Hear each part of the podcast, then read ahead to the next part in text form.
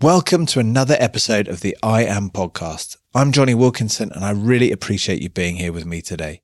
I've got a very special offer from our podcast partner that I don't think you're going to want to miss. As you know by now at I Am, we're passionate about exploring performance and potential. We often look at this through the body, how the food we consume affects us. And this is why we've partnered with Vivo Life, who have devoted themselves to understanding how our nutrition plays a significant role in our growth, both physically and mentally. Their products are formulated by nutritionists and are 100% natural, making them the perfect choice for anyone looking to take their well-being to the next level. A big favorite at the I Am podcast is their Perform plant protein, especially in cacao flavor, and their plant-based omega-3 made from high potency algae oil. Whichever you choose, you'll quickly understand why Vivo Life products are award winning when you try them out. Plus, their products are delivered straight to your doorstep via carbon neutral delivery. Vivo Life really embodies the spirit of our podcast, and we're really keen for you guys to try the products yourselves. So they agreed to run their biggest ever discount exclusively for I Am listeners. The code is I Am Podcast, all in capital letters, which will give new customers 40% off their first order and a further 15% off when they subscribe. The offer ends soon, so don't miss out. Check out their full range of products at www.vivolife.co.uk to discover how they can help you unlock your full potential. Welcome back to the I Am podcast. This is our fourth series.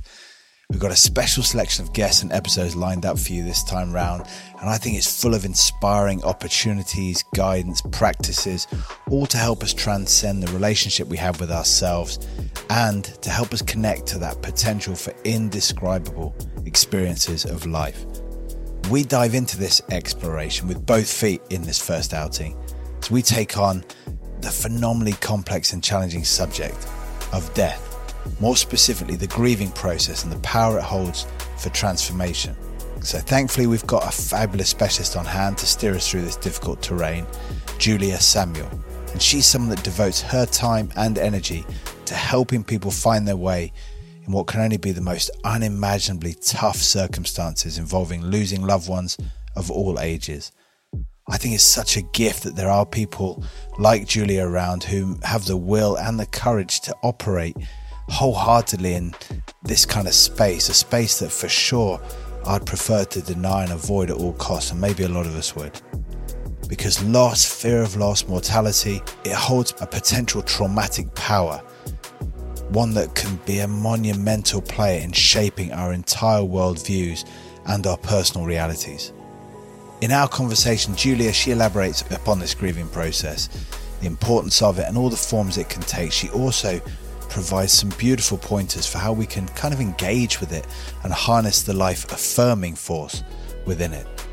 So, together we explore some of the proactive ways also that we can get out in front of it and confront our own mortality and the limiting beliefs we hold around that whilst we're fit and able in this here and now. I hope you really enjoy this fourth series. It's going to be a great one. My name is Jonny Wilkinson. This is the I Am podcast with Julia Samuel. Julia Samuel, thank you so much for joining me on the I Am podcast. What an amazing pleasure. I'm really excited about discussing loads and loads of things with you. How are you on this fine day? I am very pleased to meet you. I'm really interested in to see how our conversation is going to unfold. Beautiful. Okay. Well, to start that uh, ball rolling, what's your speciality then for those of, of the people tuning in that might not uh, have come across your work? What's, how would you sum up your kind of approach to, to this subject of humans' life and, and potential? So, I'm a psychotherapist and an author. I worked in the NHS for 25 years supporting families when a child had died or was dying, and helped start a charity, Child Bereavement UK, to support families when a child was bereaved or when a child died. So I guess uh, my book, Grief Works, came out in 2017. So what I'm known most for is what happens around death, which all of us will die. And often it's the aspect of life that we find very difficult to think and talk about and face. Since I published my book, I've kind of had more of a platform, I guess, to talk about knowing that we're going to die, how does that help us live well and meaningfully rather than blocking it and somehow hoping it's going to happen to other people? And also, I think also the piece that gets missed out is that we're all going to be bereaved.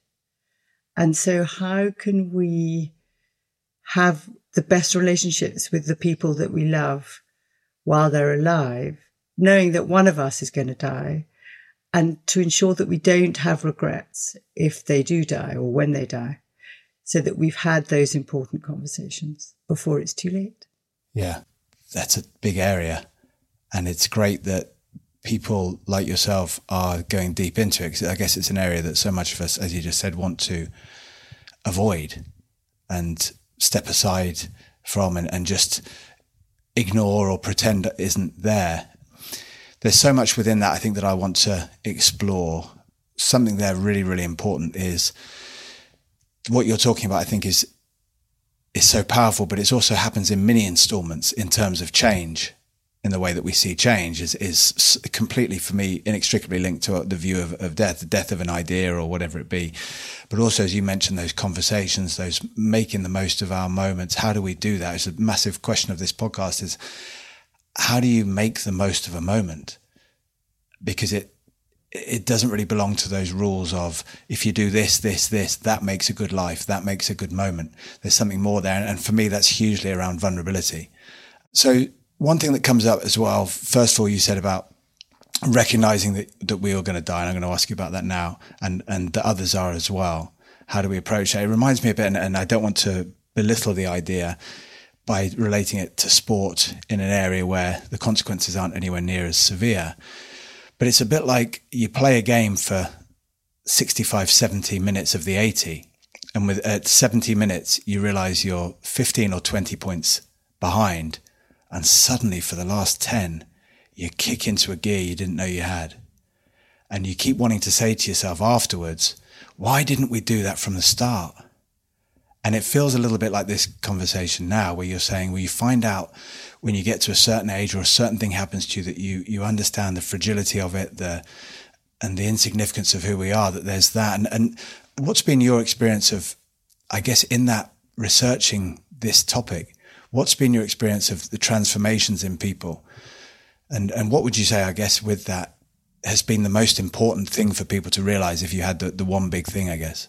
So if I go to what you started talking about, about mm, the moment and the ending of a moment, and that life is full of change. I mean, the one certainty is death, and also that life is change. And I wrote a book about that called This Too Shall Pass How to Survive Crisis with Hope. And I think paradoxically, and this links to the kind of second part too, is, you know, how do we live our best selves when often we're in denial and kind of just sort of live in a less intense way or kind of live kind of always wanting something that we haven't got rather than enjoying what we do have and being grateful for what we do have kind of powerfully and intense, intensely. And I think the two aspects of it is one is that we want to be able to have control. And so we, we can get into a kind of very hyper state with our sort of foot on the accelerator, like pushing and pushing. You know, in your terms, it would be perfecting a particular throw or kind of working super hard, but actually you're just kind of drilling deeper into a hole, thinking that this time it's going to be different. And I think the paradox is true, which is when we allow ourselves to feel and experience the pain of the loss, and it could be the loss of that particular throw or that game, it could be the loss of your job. It could be the loss of your relationship.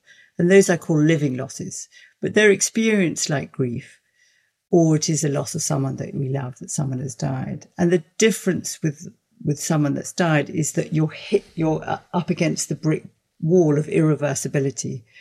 I mean, you can't go back and get that throw again, but there is something much bigger about the emotional investment of this person in your life who you love and somehow you, didn't have the opportunity to say goodbye. Like a lot of the deaths in COVID, for instance, were devastating because people kind of walked in to a hospital and then they were never seen again.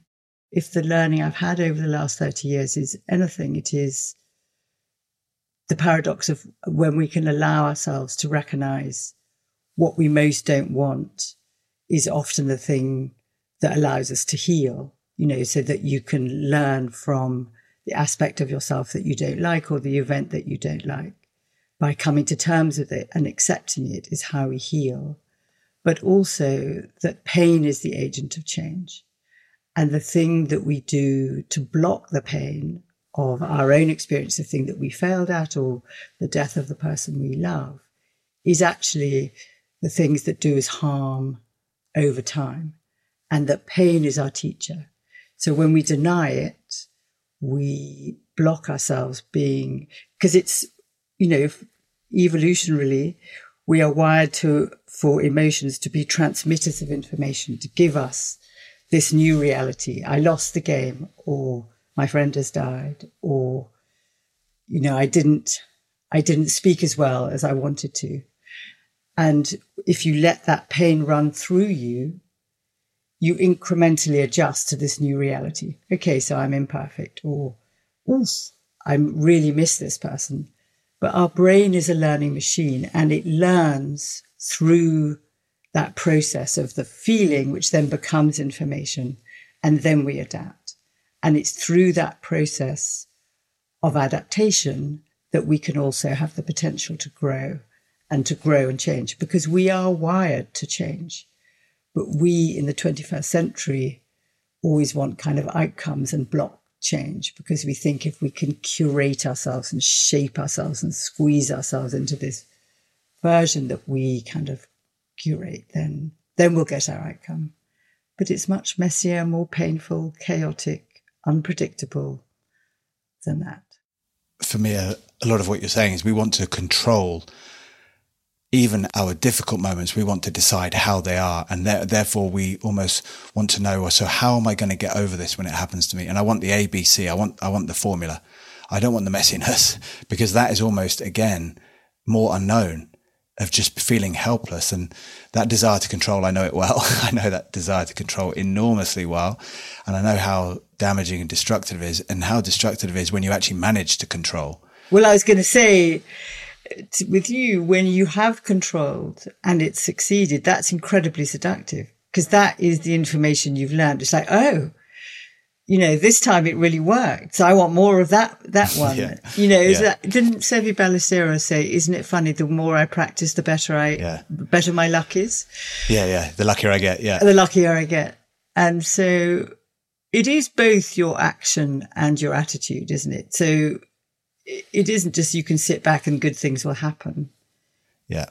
You'd think I would know after all this time that I don't have control, that I will muck up and make mistakes, but I still bloody hate it. I, yeah. you know, I, did, I, I absolutely yeah. hate it. Yeah. So I don't think we stop feeling about it. And if we stop feeling, then maybe that's also not a good thing. The other alternative, I guess, is and this is another defense mechanism that I guess I would have had in some ways would be to to think, well, I, if I don't want to do the suffering, so I just won't care as much, and then I won't have to do the suffering. And of course, there's nothing more isolating than numbing yourself in that way, and then then it becomes a situation of you know what? Why does no one care for me? And it's like, well, I'm shutting myself off to avoid. There's so much in there. One thing, I, so what's really pounding out of this at the moment, and it's a huge part of, of everything that's, I think, behind the, the potential idea is that there's two different opportunities here. There's reacting and there's responding. And the healing you're talking about for me is actually delving deeper into my ability to respond. And that's what I see as potential is the ability to respond is the potential side, but the reacting is the programmed side. And as you delve deeper into the responsibility, the ability to respond, you're doing more healing. But then I ask, well, where does the healing stop? Because you're not going to suddenly get to, and that's who I am. So I've done my healing by really committing to that process of almost, I want more unknown. I want challenge because I want to delve into that adaptation, that depth, because the healing goes beyond where you were. And this is, I think, the adaptation. It's so powerful is that I started here. I have this, this crisis, a struggle, and I, I allow it, I surrender to it, and I heal beyond where I was before. And it's almost like that idea of healing is almost getting back to where you were, but I think it's bigger than that because so many people that have been through so much, suddenly the wisdom and the new approach to life is is breathtaking. So there's, I mean, there's kind of two lights go off in my head in hearing you talk about that. Is one is this idea of performative reaction and emotional kind of depth response.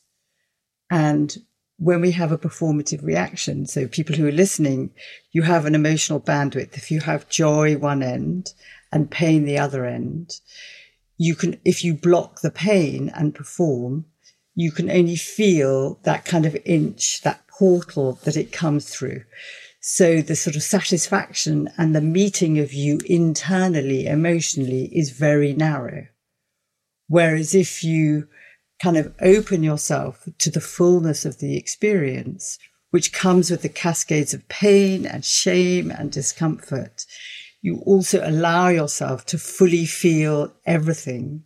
So when you go through that experience, which takes longer than you want, you know, throws you off kilter. And also the thing about suffering is you often become the version of yourself that other people don't like as well as you don't like. So you have tricky relationships. You're in a bad mood. People don't come towards you and it really sucks.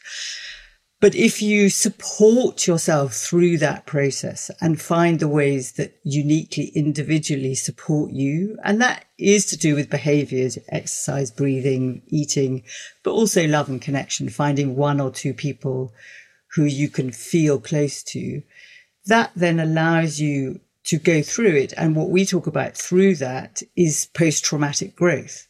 So it never diminishes the horror or the difficulty or the trauma of what actually happened. And the level of that is our emotional investment in it. So it may be that there was a, the Paddington rail crash or the Grenfell Tower, which is a kind of massive trauma, or what we've emotionally invested in, which could be a sport or it could be a job or it could be kind of doing something that we really wanted to succeed in. So it doesn't deny the loss of it or the pain of it, but when we allow ourselves to go through it, then we grow through it. Because what we learn through that process, which I think is what all your podcast is about, is that we learn our perception of ourselves changes. Our perception of what matters in life changes. So it isn't so much about stuff or status. It's much more about love and connection. It's about being in the moment. It's about finding meaning. And we, we find that through the growth of allowing the experience to teach us. Yeah. Well, I think that the depth of that investment by having to release and come to terms with it, I think it's definitely part of wisdom I yeah. don't think, I really don't think that wisdom can exist within the boundaries of this idea of materialism. This idea that who I am as this physical being only, and therefore other physical stuff, if I can include that as who I am, I get bigger. You know, so I, my friends, they're my friends. They're not other people I interact with and love and care for. They, they're actually part of me and it's, and, and my achievements, especially I'm talking about myself here and it's much easier in that frame than talking about obviously death, which, which, which, yeah, we'll definitely get to. But, but can, can I add something into this that often gets forgotten is that, you know, we all have multiple core identities and at the heart of each of our identities is the need to belong and be loved and be safe and be part of the tribe.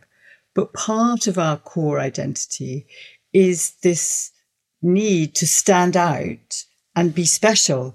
And that from an evolutionary perspective is to, to attract a mate. and in some ways, you know, we do need to stand out and be special. But I guess it's recognizing that there are lots of other aspects of ourselves that matter as much. And that when that becomes the main one, that is what then we end up feeling empty and kind of unloved and angry and keep kind of striving for more. I mean, one of the interesting things for, for me is I'm very unsporty. The uh, but the, and the only prize I have ever won was the diving cup when I was nine. Nice. But which I honestly, it makes me cry thinking about it. I was so proud. But I love sport and I love watching sport documentaries. So I've just watched the Ben Stokes documentary. Yeah, okay. And before yeah. that, I watched the Seve, Seve Ballesteros. I love watching teams learning the rugby women's team. I watch that. And I keep wondering to myself, why am I so drawn to them? Why do I cry when I see people win Olympic medals and stand up on the podium?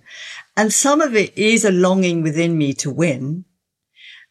And some of it is seeing people win over massive sort of adversity and difficulty, because often those what those stories are. So I think if we try and make everything about meaning and connection, we, we totally miss an aspect of being human, which is to be competitive, to stand out and be special. And I think we have to allow for that too. It's just that it doesn't feed all of us by any means. I think that's when, if I look at my career, the sheer intensity, whatever the motivation was, and a lot of it was fear based.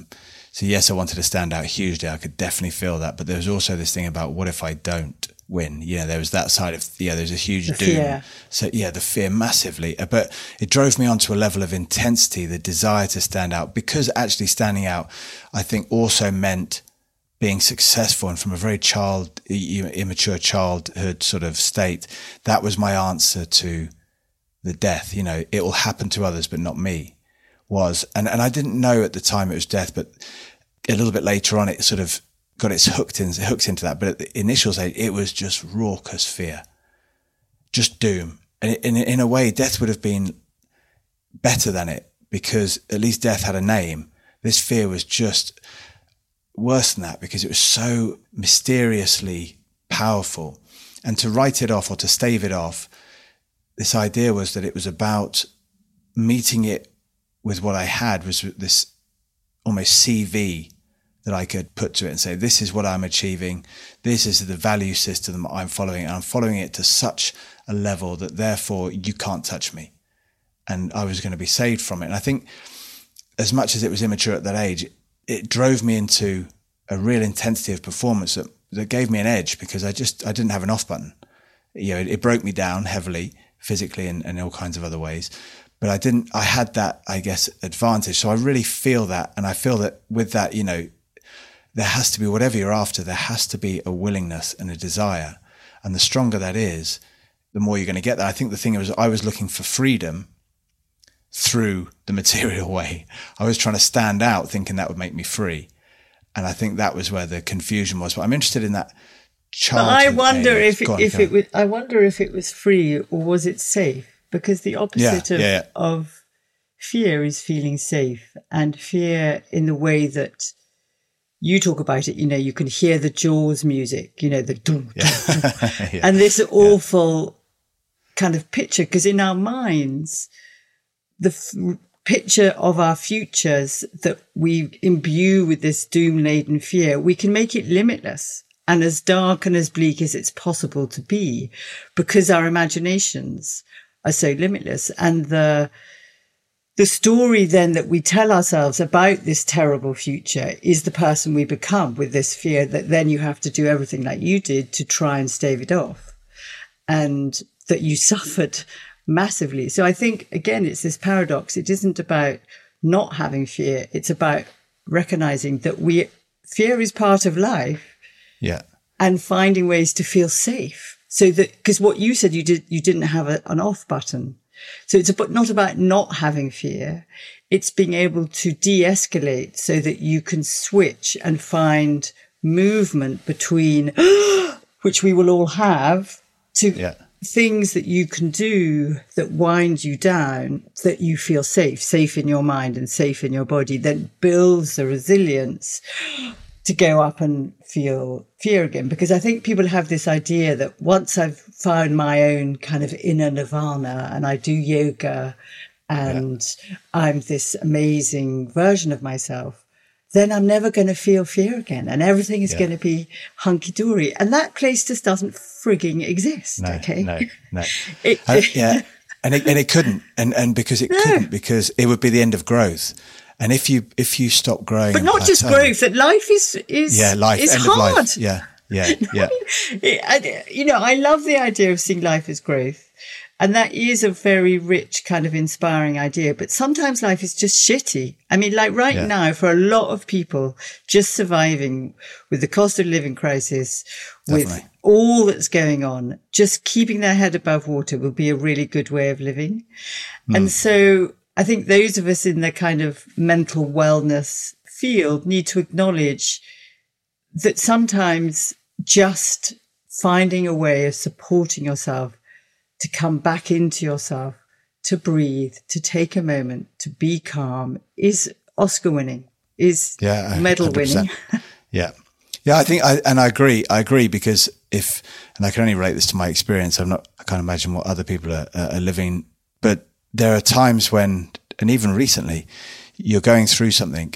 And like you said, the actual ability to not be indulged or recruited by that fear and go off in that urgent panic, but to just stop for a second feels like that takes more than it takes to win a World Cup and build an entire rugby career. You would swap it in a second to say, look, yeah, I'll run around for 15 years getting battered and bruised and going through all the changing room stuff and all the apparent pressure rather than have to face this one second where everything is telling you your reality is here yet and you have to and and I think when you mentioned about that for me when I was talking about that that fear and safety, I think it was tr- distrust and and a feeling of trust. But I was also looking for that safety purely through physical. But if you find safety in the physical, the physical is always changing, and also the physical ends for us. So th- this is the thing I think I found was that when I got to a stage where I had everything I wanted, pretty much physically, there was not, like you said, it was, I've seen some amazing, interesting books written, you know, after enlightenment, uh, after enlightenment, the laundry, you know, doing the laundry after enlightenment, you know, that kind of idea that you, you got to get over this idea that whatever it was, for me, it was once I get this done, then I can go and do this, whether it was go on holiday for the rest of my life. But of course, there's two things that didn't let that happen. One is that you don't resolve the sense of distrust just by achieving things or, or by getting what you want. And the second thing is that, there's also a calling to keep moving, to keep going somewhere in your life. Yeah. And going on holiday feels great for a couple of weeks, but then you start getting itchy. And, you know, like i speak to a lot of people I know who are retirement and they talk about the difficulty of not having purpose, you know, not, not having that, that thing to base their life around. And it's a real interesting idea around understanding that, yeah, like you said, that you're not going to reach the end of it and nor should we. Talking about death and those sort of things. We're talking about losing people, especially a, a child. Before we get there, for me, what is it like and what do you look at?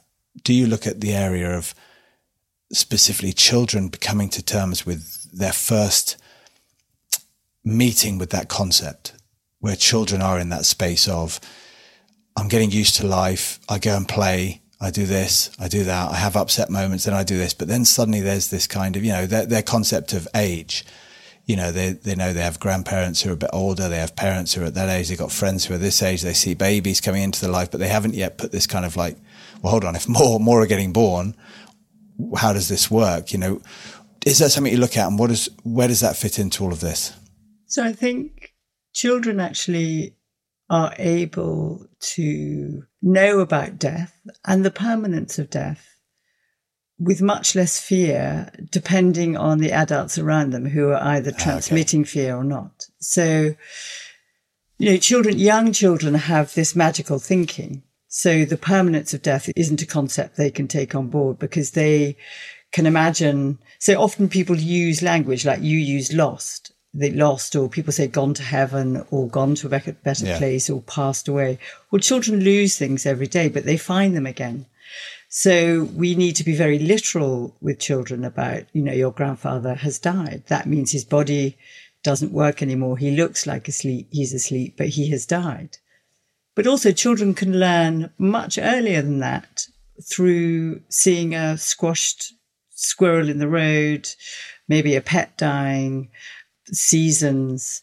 So we want to protect children from the fear of death, but that is our own fear. But when actually we tell children the truth, and children of all ages need to know the same truth as all the adults around them because of that fundamental thing about trust.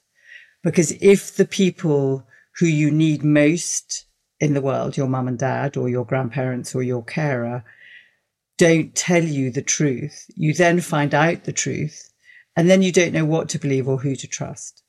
And it is a, so there's, you know, your core psychological robustness comes from secure attachment. I'm sure you've heard this idea of secure attachment where you have predictable, loving, secure relationships that it doesn't, they're not perfect relationships. You know, the, Winnicott, who was one of the sort of founders of this was talked about good enough so that when your parent mucks up, they have the capacity to sort of say it and name it and repair so that you kind of can be cross with them, you can bash your head on them, and then you can feel loved and held. And so that you learn that life is, um, you can fall over, but you also get picked up. And insecure attachment can be anxious or avoidant. And that's where you're constantly looking for it and you're, or you haven't had it enough. So you switch off and defend against it. Like, I'm not going to get hurt again. A bereaved child, they can, the, the sort of biggest predictor of their outcome, if they've been bereaved, significantly bereaved, if it's a sibling or a parent, or it could be some grandparents are like their parents, is the love and connection and the parenting they get at the time and after the death. So a big part of that is the is truth. And the other part of that is allowing them to both be bereaved and sad children, but also to be a happy, normal kid. So the metaphor we use, and actually I think this is the metaphor that should be used by adults, is that you can jump in puddles and be very sad and distressed and angry. And, you know, grief is messy. It isn't just sad. It's like furious and rage and switched off and, you know, lots of difficult feelings and you can jump out of the puddle and nick your sister's teddy, roar with laughter, have a great game of sport, be really good in school, be naughty in school. And then you move, and the process of grieving is this movement between loss orientation, feeling the pain of it, and restoration orientation, kind of being okay and getting on with life. And that's the oscillation between the two, and that we need to allow both. And that allows us over time to adjust to this new reality that we didn't want and we didn't choose that this person that we love has died. I think we're back to this idea also about controlling, in that you're trying to control your child's idea of what. So you've already got this idea of what is, and, it, and it's an important one from a parenting perspective. You know, for me, especially to have an idea of what's good, what's safe, you know, and, and, and what's right. But to know where the line is to start know where you're imposing a lot of your stuff, your limits upon your child. But yeah, that support versus that controlling nature, and sometimes around something that that you know is, or you imagine is going to hurt and going to feel a certain way, you, you start controlling rather than supporting. And it reminds me of uh, something. The first thing that when I was going through a lot of my crisis moments, one of the things that that really triggered a, an interest elsewhere was the person professionally I was speaking to just happened to mention the Buddha and said, that he was dealing with pretty much everything you're dealing with. And I was kind of like, who's this Buddha guy? And I saw in the story that it was his father that kind of locked him up in the palace grounds and tried to remove all suffering. So there wasn't allowed to be an older ill person there. It had to be all just joy and fun and games. And of course, the Buddha went outside the grounds and, and saw suffering and kind of had to put it together and went on this voyage. And it was, it was astounding. I feel that there's definitely that overprotection almost that comes from the fact that maybe there's work that we have to do ourselves still rather than thinking that like we're there and we know what's right. Because I think you know the immediate understanding is I know what this is going to look like. I know what this is going to mean for someone else because it's what it means for me essentially. And I think at the core of that protection and a, a parent would naturally want to protect their child from suffering because they love them. Mm. and it is to kind of support the Buddha's father. It is unbearable seeing your yeah. child in yes. pain. Yeah. It oh, really yeah. hurts and that you can't fix this. You know, yeah. it's one thing when their schoolmate, you know, is horrible to them and you can go and talk to the teacher or the parent, you can fix it. But something like death, you cannot mm. fix. And seeing your child really distressed is a really difficult thing to kind of metabolize within yourself. So I get why people want to protect their children. But beneath that is our inability to fundamentally trust. And if we trust our children that they can survive the suffering and we create the environment that supports them to survive it, they become trustworthy and they trust themselves. So what we do to protect them is actually what does them harm in the same way as not allowing ourselves to feel pain blocks our capacity to learn and grow and trust ourselves. When we try and block our children from feeling pain, it blocks their capacity to learn and grow as well. That stuff you mentioned at the deeper heart of, of the desires of belonging and, and so on. And for me, it is massively around the trust, the self worth and the trust and the relationship with, with ourselves. And, and when you mentioned there about becoming trusting, there's, that's so powerful because everything I work within, within a performance sort of, or any kind of level really, is based around operating through doubt or operating through trust and operating through faith or operating through Hope is the other big thing. Yeah, yeah, definitely. And, and a kind of sense of which then allows you to be you as close as you can in this moment. And as soon as that happens, it feels a little bit like, but my recipe a while back, I haven't sort of revisited enough to, to question whether it's, it's still fully relevant now, but it was kind of like all of me in every moment makes a pretty good life. It's quite good. In all of you, you're kind of thinking, well, how do I be all of me? Well, it's not, you don't. You just be you now as authentically as possible. And I realized that I, I kind of, the only time I ever did that was when I was th- lost in the thick of it or, you know, in the middle of a game or when you're doing something that's so interesting or exciting to you with your friends that you just, you have that time flying moment apart from that, I lived in that space of I've got to work this out. Yeah, got to work this out. I've got to control it, got to find it. Instead of listening to that other part of you that was saying, you know what, why not come and be like me? It's a pretty good life we're having here. And for me, it was almost like, yeah, I know, but you're, you're being irresponsible. You're not thinking about all this stuff. And I think that's kind of the issue here is that there's a trust in the, the automatic reaction of the, the bereavement and the pain to say, go with it rather than stop it short you know that's a, a wonderful touchstone and isn't it you know when i can be all of me and through all of me then i can allow myself to experience this and this is all i need to do and if anyone listening can step out zoom out from that kind of core touchstone and look at themselves through different lenses that will influence the core so the the external would be, for instance, around death, but it could also be about loss is what is the circumstances of the death, or the circumstances of the ending? What is your relationship with the person that has died? Is it a good relationship, bad relationship? And all of that will affect their experience. What is your history of loss and also your history of attachment? So if you've had lots of difficult things happen to you, you're going to have less bandwidth to deal with this. If you've had an insecure attachment in the early stages of your life, again, you have thinner roots with which to ground you. What is your personality type?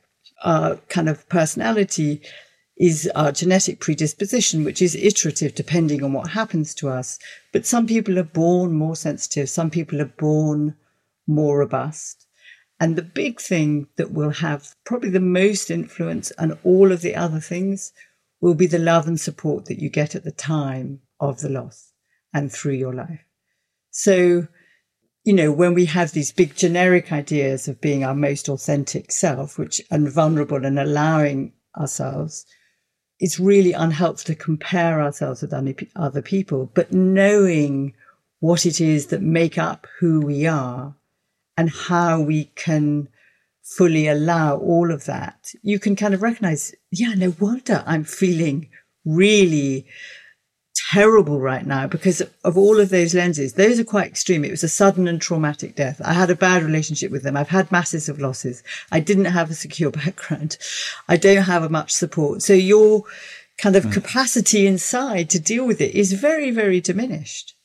And so the work that you have to do to get yourself to a place of safety and stability so you can do the work of grieving is much harder than somebody else where there was maybe one or two of those lenses were difficult, but actually the others were more robust. And I think that is useful to recognize in our subjective experience of these things. You mentioned there about the love and support of those around you.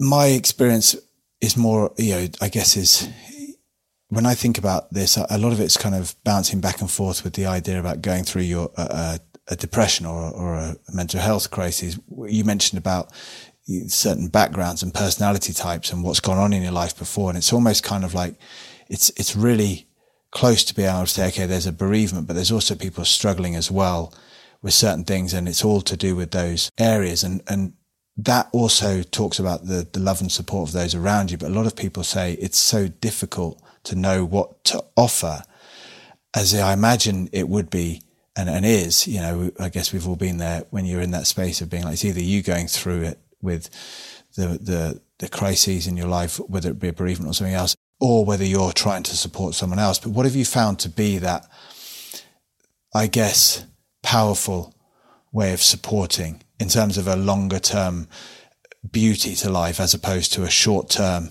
get over it because that would fix. be again we were talking about get yeah the short term fix of like we said someone's in pain you kind of go oh yeah but this thing I've been doing has really worked for me so why don't you go and sit down do 10 breaths and you're kind of like no stop that's not support that's needed right now it might be a nice intention and it's worked for me and my life changed after this but yeah that power and support what what are you seeing there so just to kind of go back a step about the love and support is to recognize that when people are suffering you know, we're quite a bad design, We're often very difficult.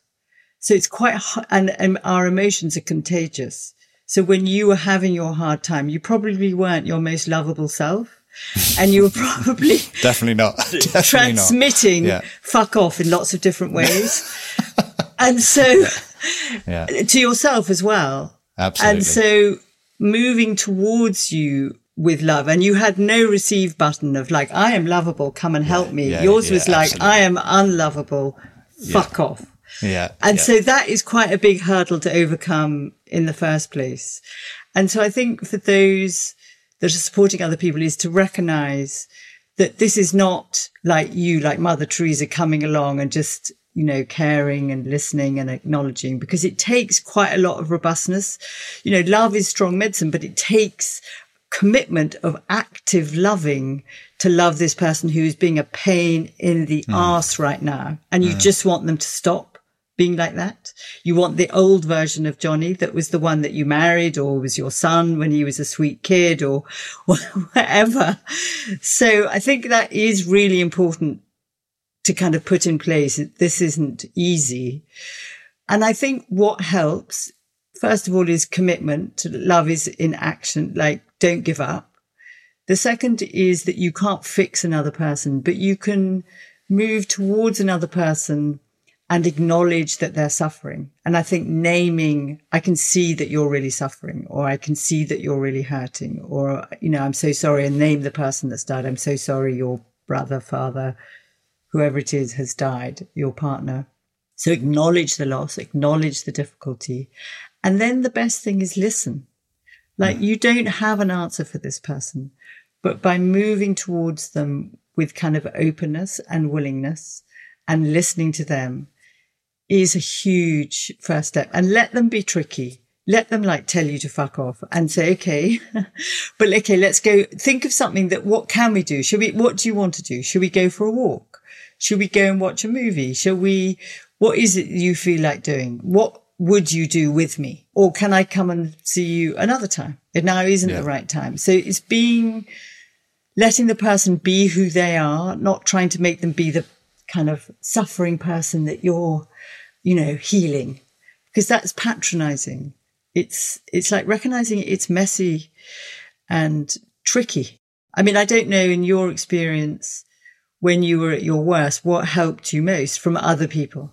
So it's really interesting because one thing that came to me through a, a bit of a kind of out the blue revelation was thinking that in every moment of my life, I'm always moving in line with a belief that whatever I'm doing now is going to make me happier. Now, whatever it is, no matter what it looks like, and when it looks really a bit all over the place, it's probably because I'm in that space of really unhappy, just trying to be a bit less unhappy. But when you're in that space of pretty happy, trying to move towards happier, you don't tend to mess around with too many other people's lives. You become, you know, a, a space people want to be involved in. And that's been really interesting is, is it's now more difficult to look at people and have that judgment of, you know, oh, they're just someone like this because you, you immediately go to the understanding that I think we all kind of want the same thing. And when we're feeling like we're pretty much there and moving towards more of it, we're great. But if the idea is, is we all want to help each other to that space, I guess it's about, like you just said then, it's something came up there when you said about, I'll come and see you again. It's the sense that, because I always felt in the middle of it, the sense is you don't care. Nobody cares about me. And everyone's trying to reach I'm in. alone. Yeah, I'm alone. Everyone's trying to grab in and say, listen, what can we do? They're giving everything. And all you can see, probably exacerbated by the futility of their efforts, is you don't care and there's no point because, you know, you'll just turn around and get on with your life. And I was really susceptible to that. Seeing someone come over into my world of suffering and be with me, but then turn around and someone says their name and they go, Oh yeah, just coming. And you're like, that switch from in my world to your world and look how easy it is for you. You don't really care. But of course, you know, when I've been there, you're like, well, you've got to live your life. Someone calls you, you don't turn around and go, I'll pretend you live authentically to who you are. But that sense that I'm not giving up on you. And no matter what it looks like, it may look like I have to get on with my life, but I'm thinking of it and I'm there for you and I will be there for you. And if you need me to come, you know, and, and, and I would, and not if you need me, but I would like to come back and I will be here as much as I can. But that really understanding that for me, it was important to say, look, it may look like I'm getting on with my life and that may look like I'm not caring, but also understanding that it helped to be reminded, I think, that in a different energy state of being, this is how you see life as well. And as the, you know, this too shall pass, as you were mentioning about your, your, your work and your book and everything. It's, it's kind of that helping people to say, I will be with you until it does but also being aware in my space when I was going through life that looked so dark. And then when it looked lighter, to be aware of the transition, not to let it blindside me. So that therefore I had some kind of conscious involvement and understanding that that's how it works and to see it work in that time rather than just wake up one day and be like, I feel better now. Anyway, off we go.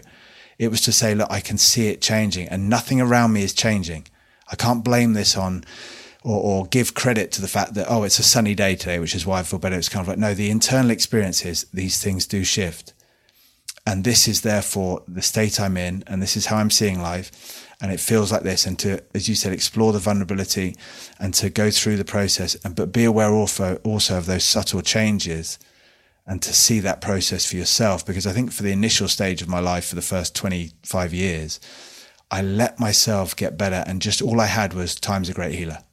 But time was also the opposite because with time I got worse. But then all of a sudden, time's a great healer. Instead of being deeply aware of that suffering and, and, and allowing yourself to feel it, but then watch it as it moves and to have trust in that process, I think. And help people help me do that by being there throughout the process. Yeah. I mean, what's so interesting about what you're saying is kind of having more insight and awareness of your own process when you're suffering, and that when you are feeling depressed, it does look like everyone else has got these happy lives, and you kind of hate mm. them for it, and you yes, yeah. and you kind yeah. of hate them coming towards you, but also it's what you need the most. But recognizing it isn't time that's the healer; it is doing the work during the mm. time that is the mm. healer. So when you begin to incrementally notice from when you're in your bleakest place and that maybe we never have control over that, you know, and that that will emerge and happen. But that also you learn each time what you can do to manage it a little bit differently this time. So you don't kind of compound your depression by drinking, gambling, doing all the things that make it much worse, but you find, you know, the things that you're toolbox of you know i don't know whether it's exercise and meditation and and that they can't fix it but they definitely protect you going further down to a kind of really suicidal place. I think they can really protect you, whereas very negative behaviors can push you to, to suicidal ideation. And that maybe it has its own internal weather, that it has this weather that, you know, it takes you into the wave of the, of the down, but eventually it too shall pass and that you don't control when you come out of it. But what I'm interested is in that process of transition of coming out of it, the story you tell yourself is the is the version of yourself that actually supports who you are rather than a kind of blunt instrument of ignorance. And yeah, I think that, yeah. and so you expand a little bit more each time. And the, the love of others, their commitment to do it even when people are unbearably awful, that they love you enough when you're awful and that you feel that over time. I think that does make a proper difference when people keep showing up. The, the few yeah. people, you know, there aren't many people who really love you enough to keep showing up. Uh, there's probably a handful in one's life. Yeah, definitely.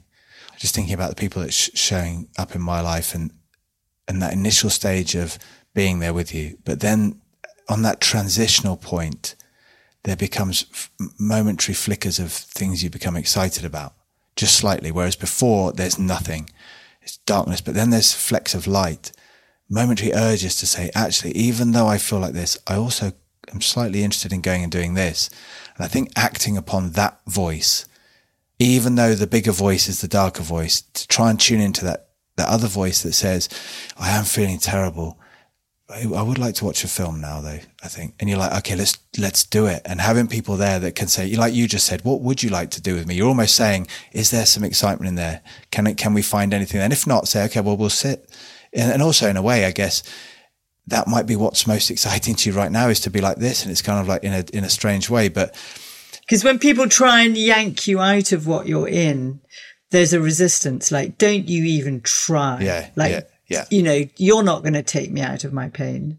But what yeah. you're saying is that when you, which is, I guess, what I'm saying, when you allow yourself to feel the pain, you can then have those little kind of incremental shards of light, which I call hope, you know, and hope yeah. is the alchemy that turns a life around and kind of little shard of curiosity or little shard yeah. of that if you can, through your experience of knowing, having experienced it before, let me gently support myself to do the little, the little yeah. small things that yeah. can support me. That that is that then can become a much bigger.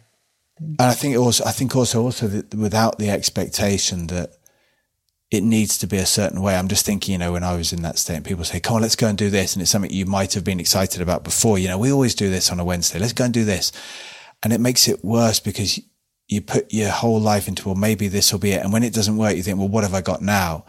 But even to say, I want to watch a film and you watch 10 minutes and then you say, I don't want to do this anymore. That's okay. It's 10 minutes. It's huge. In that world, it's 10 minutes, you know, or, or five or, or a moment of that flick, that, that fleck is like, so I sort of think about it for me. One of the experiences I had and, and do have is that it can feel like a, like a dark room, pitch black and and yeah, that all the doors are, are, locked and nothing budges and everything, and then all of a sudden you, you, you daily you go around checking all the doors and they're all stuck, and then one just moves a touch, and a tiny shard of light comes in, and suddenly your world's different.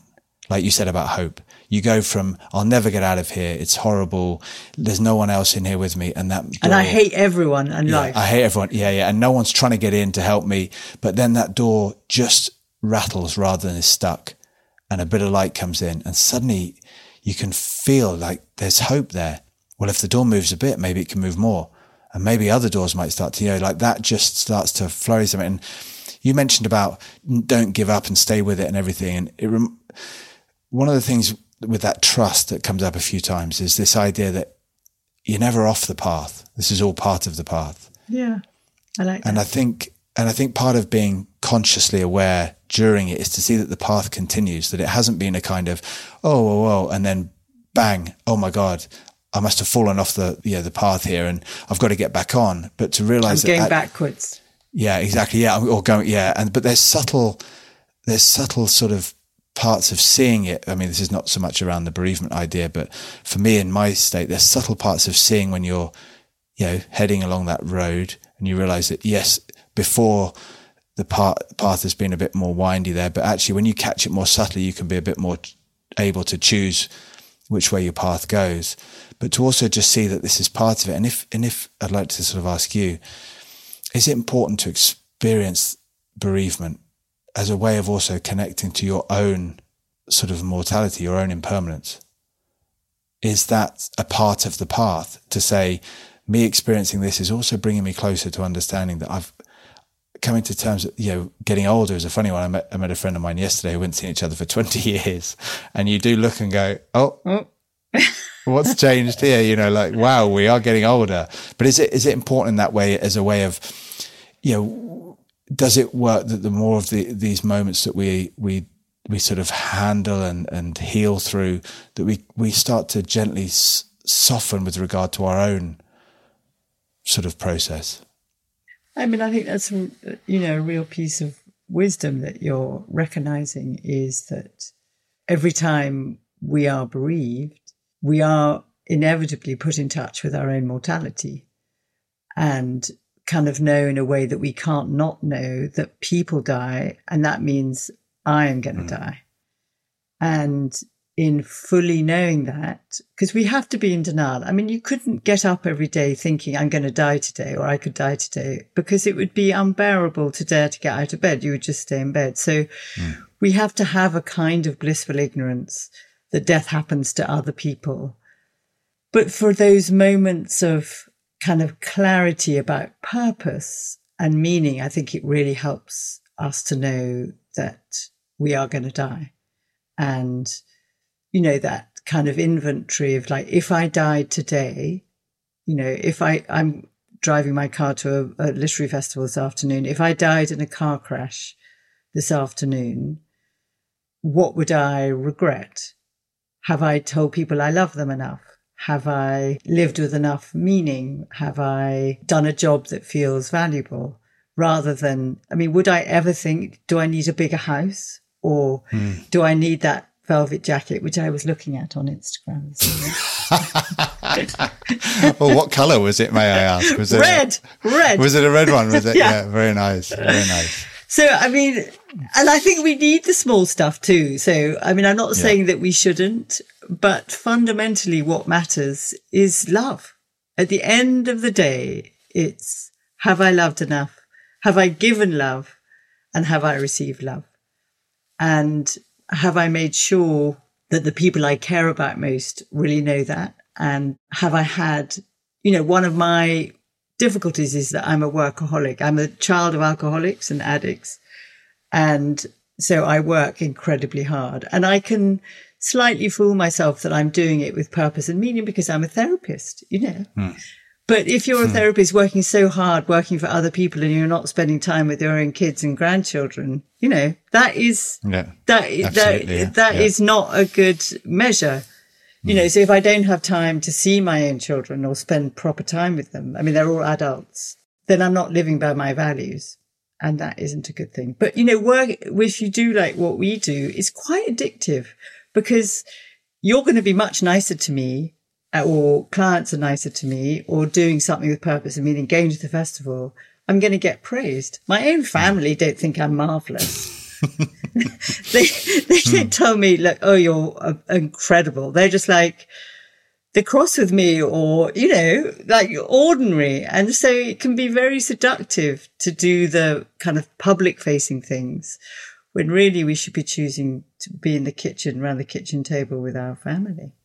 Well, this this is interesting. In our environment, sporting environment, so much is spoken about habits. Yeah, good habits, bad habits, and and within with respect to sort of building available pathways for your behavior, it's important to learn skills and to learn those skills well so that you, when you're performing, they come quick.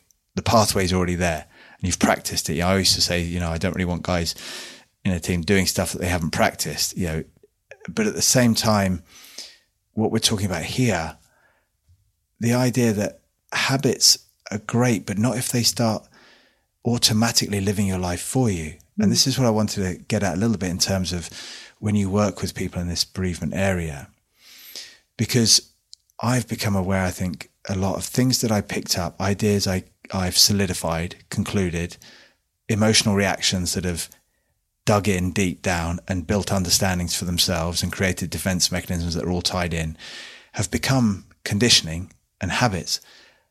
And every time I have a crisis moment, I get a little bit closer to seeing how they're living their life, my life for me. The whole damn thing. I'm so not involved. And I think this is the feeling of potential is that when you step out of it, you go, Oh my God, life's great.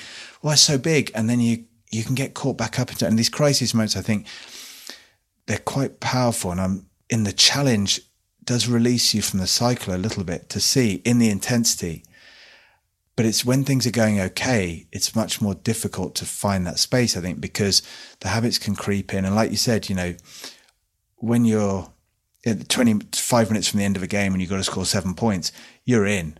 You are so in. And and we had this with a. But that's a bit like a an orgasm, isn't it? It's so intense, and you can't live yeah. your life like that. I mean, do you know what I mean? No. It's just like it has to be that intense. That moment is a heightened state. And you can't never live your life like that. No, absolutely. But but in terms of becoming more aware of am I involved in this? Is this how I really want to be right now? And and is this really what I want to be doing? And that question about the death thing is so interesting because on that level of intensity, like you mentioned, five minutes to go in the game, or in a much, much bigger way, oh gosh, we're, you know, right in this space.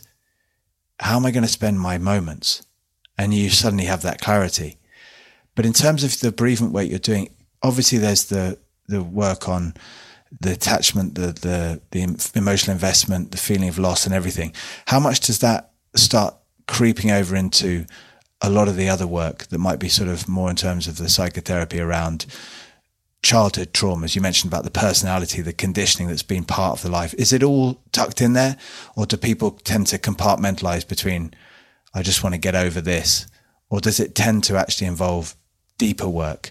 First of all, to do with habits, I think, you know, structure and habits can be a kind of gentle framework to support us, to hold us emotionally, because emotions are, are, you know, cascade and they're like waves that come and get us. So I think, but also be gentle with our structure, not a police state that kind of rules us like a like an authority.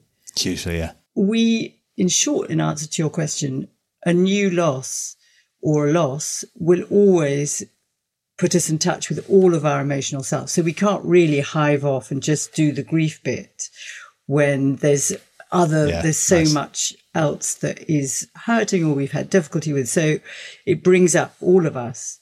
And I think one of the things that's worth talking about, it's a new book I've done this year, which is Every Family Has a Story, is transgenerational loss. And the idea of that is that what isn't experienced and expressed in one generation gets passed down to the next generation until someone's prepared to feel the pain. So looking at your history of what you came into this world with and what you've been grappling with, some of it, a lot of it may have been your own. But if you look back at your parents and your grandparents of their history of through the war or losses or trauma or suicide or you know, economic crisis, mm. all of those things, you could be carrying losses that absolutely nothing to do with you that are in your body. And it is worth finding out your family stories to kind of be able to name it. Because again, this whole idea of a narrative, you know, the story we tell ourselves and the story we let ourselves know is the person that we become. So that if, you know, I, for instance, I'm a child of grandparents who fought in the First World War, who never kind of dealt with it. My parents had very, my mum was an orphan by the time she was 25. All her parents and her siblings had died, killed in the war and other things. And my dad the same. But they never talked about loss. So it's no surprise that I unconsciously find myself dealing with bereavement as a therapist. You know, I didn't go into another type of psychotherapy. And so we're so influenced, I think, by both our known and our unknown history. Mm. And it is worth exploring what our unknown history is. But to, in short, a new loss will always bring up everything for us. And so, yeah, go on.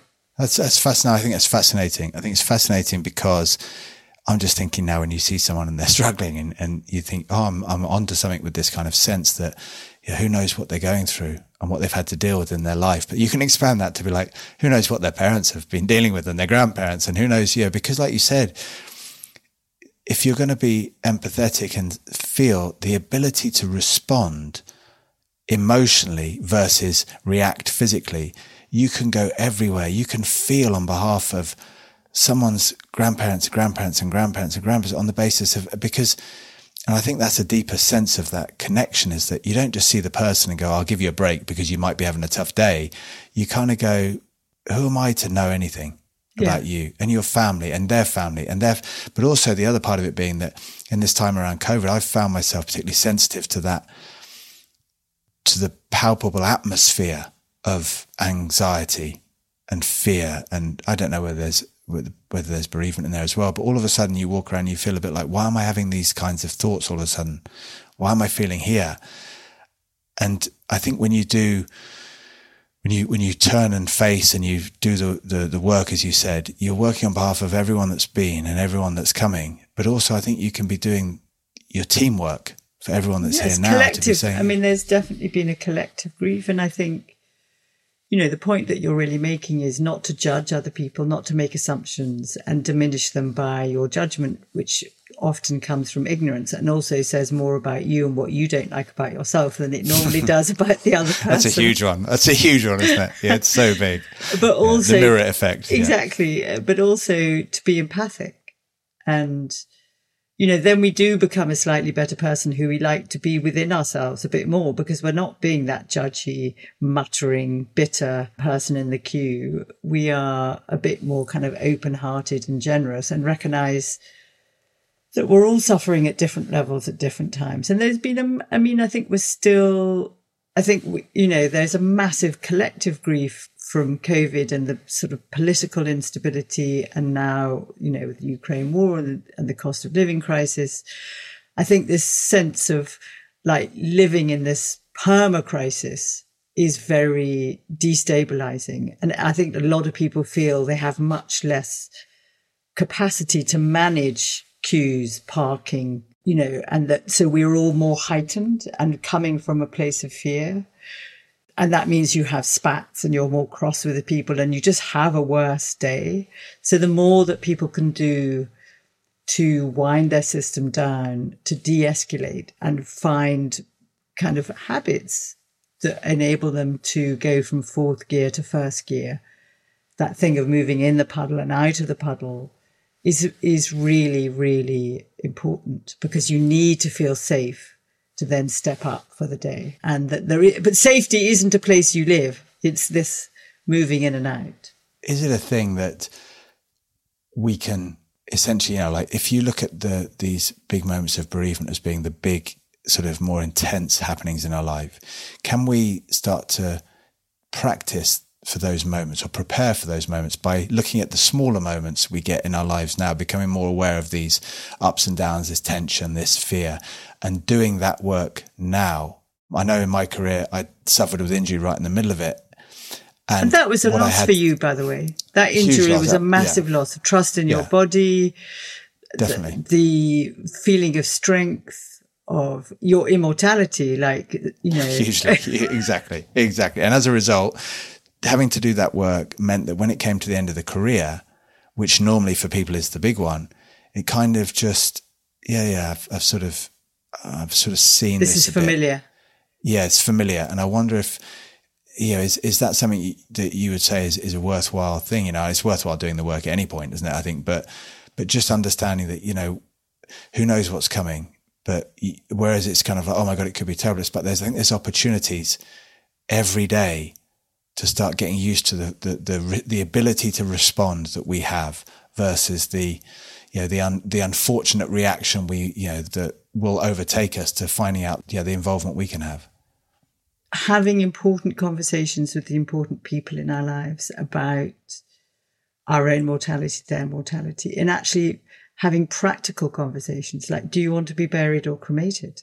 You know, have you got a living will? Do you want to be on a a life support machine because although that may feel too much, it actually really supports you to kind of recognize the reality of the death for myself and the people that I love. So I constantly send my children my passwords and they're like, Mom, but you know, I've worked with lots of people who have been locked out of their parents' laptops or telephones, and that is devastating. you know, yeah, they've died yeah. in a car crash and they can't get into their phone, and that would yeah. be their touchstone to the connection to that person. That you know, they want to see the messages and they want to see their email. So there's the bigger kind of practical bit of like recognizing that we're going to die and paradoxically in recognizing that we're all going to die we do engage and live life more fully.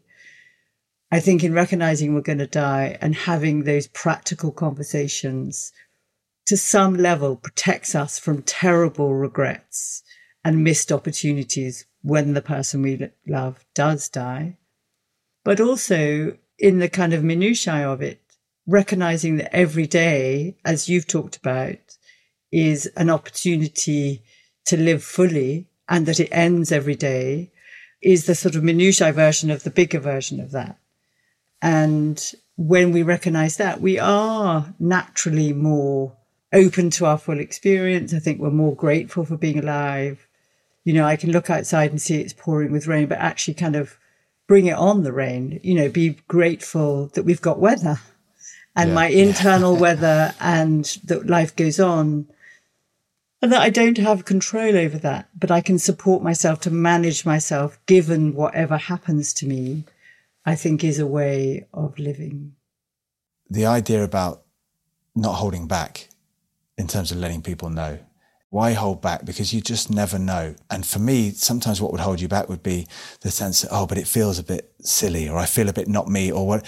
But then in doing it, is a sense that you almost kind of walk into that space of what you think will be humiliation, which is the death of an idea, which is then moving towards this freedom to be like, well, all of me is going to be. So what am I holding back for? Why not, you know, why not get used to the process and, and, and put myself out there and say, when it comes crashing down a bit, say, yeah, yeah it's okay. Give it, it will crash down. Yeah, give it a go. Exactly. Julia, what a, a beautiful conversation and about some really difficult and challenging topics, but one that I feel has got so much possibility in it. I certainly feel kind of enthused about challenges and and and definitely more intrigued and curious about something which you know has been so frightening to me for a long time. So thank you very much. It's a real pleasure talking to you, Jonny. And I hope even if just one idea takes hold in anyone who's listening, that that, that is helpful to them. All right, brilliant. Fantastic. Thank you very much, Julia. Thank you. So that's it for another episode of I Am. It's brilliant to be sharing this unfolding experience with you all. If you'd like to get in touch with either me or the guest, then all the information you need is in the show notes. I welcome all and any feedback. I really want all of you to have a hand in guiding the feel of this show and the path of the conversation as well. So just keep them coming in. And until next time, I'm Jonny Wilkinson, and this has been I Am. This show is brought to you by Mags Creative the executive producer is Megan Hill Smith. Assistant producer is Alex Macy. That's all for this week's episode of I Am. Before you go, a big thank you to Vivo Life, our podcast partner, who deliver affordable, natural, and UK made supplements straight to your door. Vivo Life perfectly embodies the principles we're discussing here at I Am, and we're excited for you to experience their products firsthand. As a special offer for our listeners, they're currently offering their biggest sale ever. Use the code I am podcast, all in capital letters, to receive 40% off your initial purchase and an additional 15% discount on subsequent orders with a subscription. Visit www.vivolife.co.uk to explore their complete range of products and discover how they can help you unleash your full potential.